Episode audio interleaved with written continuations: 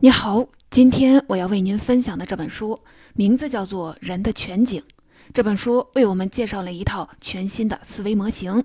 这个思维模型能帮助我们从一个新的视角来剖析人的行为，从而更好地认识自己、改变自己。这套思维模型叫做全因模型，就是说人的全部行为都是有原因的，都可以追根溯源到这个最基础的模型。全因模型的核心观点是，人的一切思想和行为的动机来源都可以归结为一点，那就是为了保持平衡。乍一听这个观点，你可能觉得奇怪。我们一般都会认为，无论是在感官上还是精神上，人的大脑一般追求的都是快乐和愉悦，追求的是更好的体验。但是啊，如果真的是这样的话，这个世界上就会有很多现象解释不了了。比如说，有很多经历过苦日子的老人，在今天他们的物质条件已经相当好了，但还是会省吃俭用。再来看一个关于汽车制造的例子：你在驾驶汽车的时候，总会听见发动机的轰鸣声，但以目前的技术水平，是完全可以让这种噪音消失的。但是在设计汽车的时候，却仍旧会保留这些噪声。这些可都不是为了追求最佳的体验，追求快乐和愉悦的结果，又该怎么解释呢？有心理学研究表明，这些现象其实都是为了保持心理的平衡，就好像我们头脑中始终有一个天平，我们过去的经历、习惯都像是这个天平上的砝码，拿掉或者是增加任何一端的砝码，都会导致天平的失衡。过惯了苦日子的老人，省吃俭用已经成为他们生活中的一个重要的组成部分。如果突然让他们将这个砝码从天平上拿去，这种心理上的不平衡感会突然加重，从而造成强烈的不适感觉。汽车保留发动机的轰鸣声也是如此。你在驾驶的时候，这种嗡嗡的声音已经成为了你经验天平中的一个重要的组成部分。如果有天你开车听不到声音了，驾驶时的平衡感一定就会被打破。一脚油门下去，你甚至会感觉不到自己就在开车，发生事故的风险就会提高很多。通过这些，我们就会发现，人其实并不是一味的追求好的东西，而是在努力保持平衡。一旦平衡被打破，就会出现各种生理或者心理上的状况。作者提出这套思维模型，解释的就是这么一个过程。本书的作者是池宇峰老师，池宇峰是著名网络技术公司完美世界的董事长。同时，也是清华大学苏世民书院实践教授。接下来，我将分成两个部分来为您解读这本书。第一部分，我们来说说为什么说保持平衡态是一种人生的主题呢？具体都有哪些因素会打破这种平衡的状态呢？第二部分说的是在成长的各个阶段，面对心理平衡不断的被打破的局面，作者都给了我们哪些切实可行的帮助呢？先来看第一部分。为什么保持平衡态是每一个人一生的主题？究竟是什么因素在不断的打破这种平衡的状态？一说到保持平衡，我们很多人的第一反应都是和生理有关。比如说，人体几乎所有可检测的指标都会保持在一个特定的范围内。就像是腋下体温的变动区间是三十六度到三十七度，当这个指标偏离了变动区间时，比如说到了三十八度，就意味着我们的身体可能出现了问题。这本书告诉我们，不但在生理上我们需要保持平衡，心理上仍然是不断打破平衡、恢复平衡的这种模式。还记得我们之前说的那个天平的比喻吗？从某种意义上来说，我们每个人都是过去经验的集合。过去的经验就好像是这个天平上的砝码，共同维持着我们心理的平衡状态。也由于过去的种种经验，我们会对世界形成一套固定的看法，有一个明确的预期。而每当出现心理失衡的时候，往往就是实际结果和预期不匹配的时候。比如说，在一个特别重要的会议上，由你来代表公司发言，但你因为紧张，讲到一半时才发现读错了演讲稿。当你反应过来，看到台下的人正在疑惑地看着你，你面红耳赤，特别的懊恼，脑海中还一遍遍地重演着刚刚说错话的场景。虽然你的脸上可能还在努力地挂着不自然的微笑，你依然能清晰地感受到心脏因为慌乱和担心而加速的跳动。这个过程就是心理失衡的一种表现。之前的经验告诉你，这是一个相当重要的场合，在如此重要的场合中，你的预期应当是站在台上侃侃而谈，赢得掌声。但是你因为说错话，造成了与预期完全不同的结果，更糟糕的是，在你之前的经验中，完全搜寻不到这件事的解决方案。你开始担心自己的形象受损，心理平衡就这样被打破了。那些懊恼、慌乱、担心的情绪，就是你对心理失衡的感知。这种预期和真实结果不匹配，是造成心理失衡的内在原因。其实，心理失衡还有一个重要的外部原因，就是比较。说到这儿，你可能会不同意。有的人天生就喜欢争强好胜，处处和人比较。但这个世界上也有不少佛系的人，自己开心就好，不和别人比。但是这本书里所说到的比较和我们平时理解的不太一样。它不是在讨论比较的个案，而是站在整个人类社会发展的角度去看待比较这件事儿。如果从这点出发，在社会比较中，我们确实无时无刻不在评估着自己在群体中的位置。这是人类社会演化的产物。从生存的角度考虑，我们正是通过进行各种比较来确认自己是否安全、是否落后、是否会被淘汰。因为资源有限，从远古时代开始，人类就遵循着这样的规则：有能力的人得到更多的资源，更容易活下来；没能力的人只能得到少量的资源，不容易存活。在比较的过程中，人们如果发现自己跟周围的人差不多，甚至比大部分的人好，就会顺理成章地得出结论：未来我能生存下去的概率更大，我会活得更好。相反，如果人们在比较中输了，就意味着自己可能会失去资源，进而会被淘汰。因此，每个人的头脑中都有比较功能，都存在各种比较场景和比较方式。作者在书中将它们统称为比较器。那么，比较是如何打破平衡，影响到我们生活的呢？从生理上看，比赢的时候，体内会分泌大量使人愉悦的激素，让你产生轻松甚至是狂喜的情感的体验；比输的时候，身体会分泌和压力相关的激素，使我们产生紧张、焦虑、痛苦等负面情绪，促使我们想办法恢复平衡。在行为层面，比赢的时候，成功带来的愉悦感会推动我们不断的进行自我提升，以实现更多的成功。根据多年带团队的经验，作者发现，塑造一个优秀团队的最好的工具就是成功。为团队设定很多的小目标，每达成一个目标，都能使团队焕发活力。而当比输的时候，我们通常会采取各种策略来降低压力感。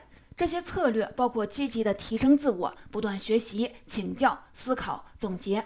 也包括抵触、嫉妒、污蔑等消极的行为。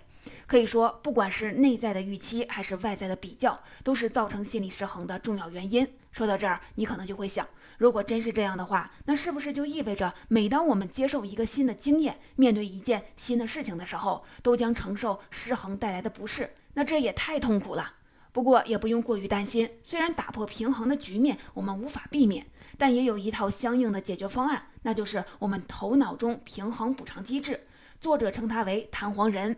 弹簧人的意思是我们头脑中好像住着一个身体和四肢都是由弹簧构成的小人。每当受到了外界冲击、失去平衡的时候，他总能及时地撑住周围的墙壁，保持稳定。具体来说，我们每天都可能会遭遇这样或者是那样的不如意，我们的平衡态就会被反复的打破。羞愧、愤怒、沮丧等负面情绪随之都在不断的冲击着我们。这个时候，帮助我们恢复平衡态的就是自我补偿机制。它可以对事情发生的原因和结果进行弹性的解释，来说服自己这不是什么大事儿，我是对的，我应该做这样的事儿，或者我并不比别人差。具体来说，弹簧人工作的方法有两种。第一种是改变所做事情在自己心中的重要性，从而让自己相信是应该加大力度继续坚持，还是它不那么重要，放弃也没有关系。比如说，很多无法坚持运动的人就会这么做。一项调查显示，百分之七十的运动参与者会半途而废。那他们是怎么想的呢？一开始他们会觉得运动非常的重要，自己要努力坚持，让自己变得更健康，还能有一个好身材。但是坚持了没几天，觉得太累了，就想着放弃。放弃的过程，弹簧人开始起作用了。他这么告诉自己：运动其实也没有那么重要，眼下还有更重要的事情要做。每天工作都很忙，况且天气也不好，还不如在家里看几本书。这就是在降低运动在价值判断中的重要性。弹簧人的第二招是强行改变经验的确定性，也就是事情发生的概率。比如说，喜欢赌博的人经常会提高自己赢钱的概率，尽管根据平时的经验，这个概率啊是相当低的。醉驾的人则会降低自己出事故的概率。其实，我们每个人都在不停地对事物做出弹性的解释，进行自我补偿，以调节日常的心理平衡。作者提到，弹簧人这项机制有好处也有坏处，关键看我们怎么利用。好的一方面在于，弹簧人会在行动前找寻支持行动的理由，这在某种程度上可以坚定我们行动的信心。同时呢，它也会在人们失败后充当负面情绪的缓冲器。偏离平衡状态会使我们产生压力和焦虑。相比行动，调整认知更加容易，是一种快速调节负面情绪的方法。但是啊，作者也提醒我们，过度的依赖弹性解释会阻碍我们的成长。如果人们每次面临心理失衡时都用弹性解释来调整认知，而不是通过理性的分析找寻失败的原因，努力改变现状，那便是自欺欺人。长此以往，很有可能会原地踏步，甚至一事无成。因此，遇到小事时，我们可以利用弹性解释来帮助自己维持身心健康。但越是遇到大事儿，越要学会限制利用弹性思维，因为它可能使我们犯错，无法发现自己的问题。在熟悉了这个打破平衡、恢复平衡这个模式后，生活中人们绝大多数行为都可以用这个模型去拆解、分析和解释。当然了，作者写这本书不光是为了提出这个观点。更重要的是，在人一生发展的各个阶段，我们都会遇到各种各样的失衡问题。怎么去恢复平衡呢？有哪些方法可以为我们的成长带来切实可行的帮助呢？接下来的这部分，我们就来回答这个问题。先来看初级阶段，作者认为，在成长的过程中，我们要面临的一项初级的挑战是如何进行观念升级。一个人对不同观念的包容度，在很大程度上影响着他事业成就的高度。但是啊，很多初入职场的新人都不得不面临着一个问题：刚刚步入社会，面临的几乎是一个全新的世界，观念上的平衡会被不断的打破。过去的观念和经验在解决工作中的新问题时，很可能一项都用不上。这个时候该怎么做呢？作者在这本书里给出了解决这个问题的思维体操，叫做“成长四义”，说的就是开卷有益、出门有益、开口有益、交流有益。这是我们丰富自己的阅历。升级认知的一个最有效的途径。说到这儿，你可能觉得“成长四意”指的不就是要多读书、要多看看世界、要多和别人交流吗？这些旧道理我之前也没少听啊。但是有心理学研究表明，人的大脑面对新的信息时，往往会调动更多的注意力。而当一个观念或者是道理在我们的记忆中已经尘封很久，你就很难把它再重新的翻出来，就更别提去照着做了。所以，这个部分的意义更多的是在于把很多封尘在我们记忆深处的、对我们成长有帮助的一些想法和观念，通过新的概念重新的唤醒。当你真的面临这些困境的时候，只需要想想这些概念，就能够马上的在记忆库里搜寻到最佳的解决方案了。我们重点来说说开口有益，交流有益，这是在告诉我们如何表达观点，如何从和别人的交流中获益。这实际上是一件事儿的两个步骤。先讲出来，再互动。很多时候，我们自以为理解了某些知识，但这还不够。你需要把它逻辑清晰地讲出来，才能说我真的理解了。交流有益，就是在讲出来这个基础更进一步，依靠的是和对方的互动来验证自己的价值判断，从他人那里获取更多的经验。如果你是一个刚刚步入社会的年轻人，每当自己的旧观念受到了冲击时，先别急着去否定它，不妨时刻的想想这成长四益。也许会对你开拓视野、思维升级起到不小的帮助。刚刚我们说了，在踏入社会的初级阶段可能会遇到的挑战。那么，随着你能力的提升，工作趋于稳定，又会有新的不平衡出现了。如果用一个词来总结，那就是改变。很多情况下，我们一旦习惯了做某件事儿，往往不愿意再将这种平衡打破。这是一种存在于人本性当中的惰性。同时呢，改变后的阵痛更令人望而却步。面对难以做出改变的困境，作者做出了两个具体的方法。第一个方法是教给我们怎么面对改变后的虚弱期。这个方法叫做重设比较对象。什么意思呢？就是说，无论改变前你的成绩有多好，都不要再去关注了，而是要将改变开始时的初始成绩设为比较对象。比如说，你练习短跑的时候，一开始使用的是站立式起跑。但为了提高成绩，你决定采用蹲式起跑。这个时候，你的比较对象就应该是第一次蹲式起跑的成绩，而不是以以往最好的成绩。这是因为在改变的虚弱期内，你的成绩很有可能不升反降，很难收到积极的反馈。而这个时候，也恰恰是最容易放弃的时候。这时你最需要的就是从零开始的心态。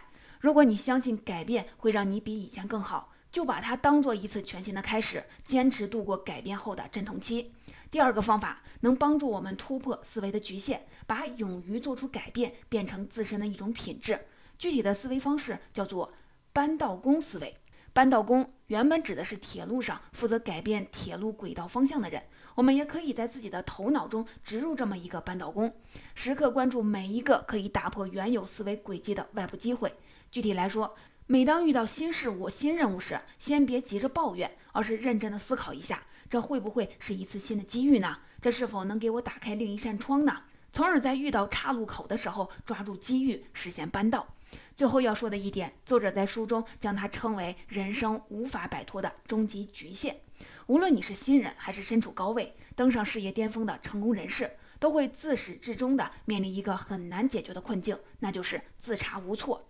对绝大多数的人来说，做决策时其实是很难发现自己错误的，因为我们总是尽力的在保持一种内在的平衡，我们总是用自己的标准做事，在用同一套标准来检查自己的行为是否正确。就像考生和判卷老师都是同一个人。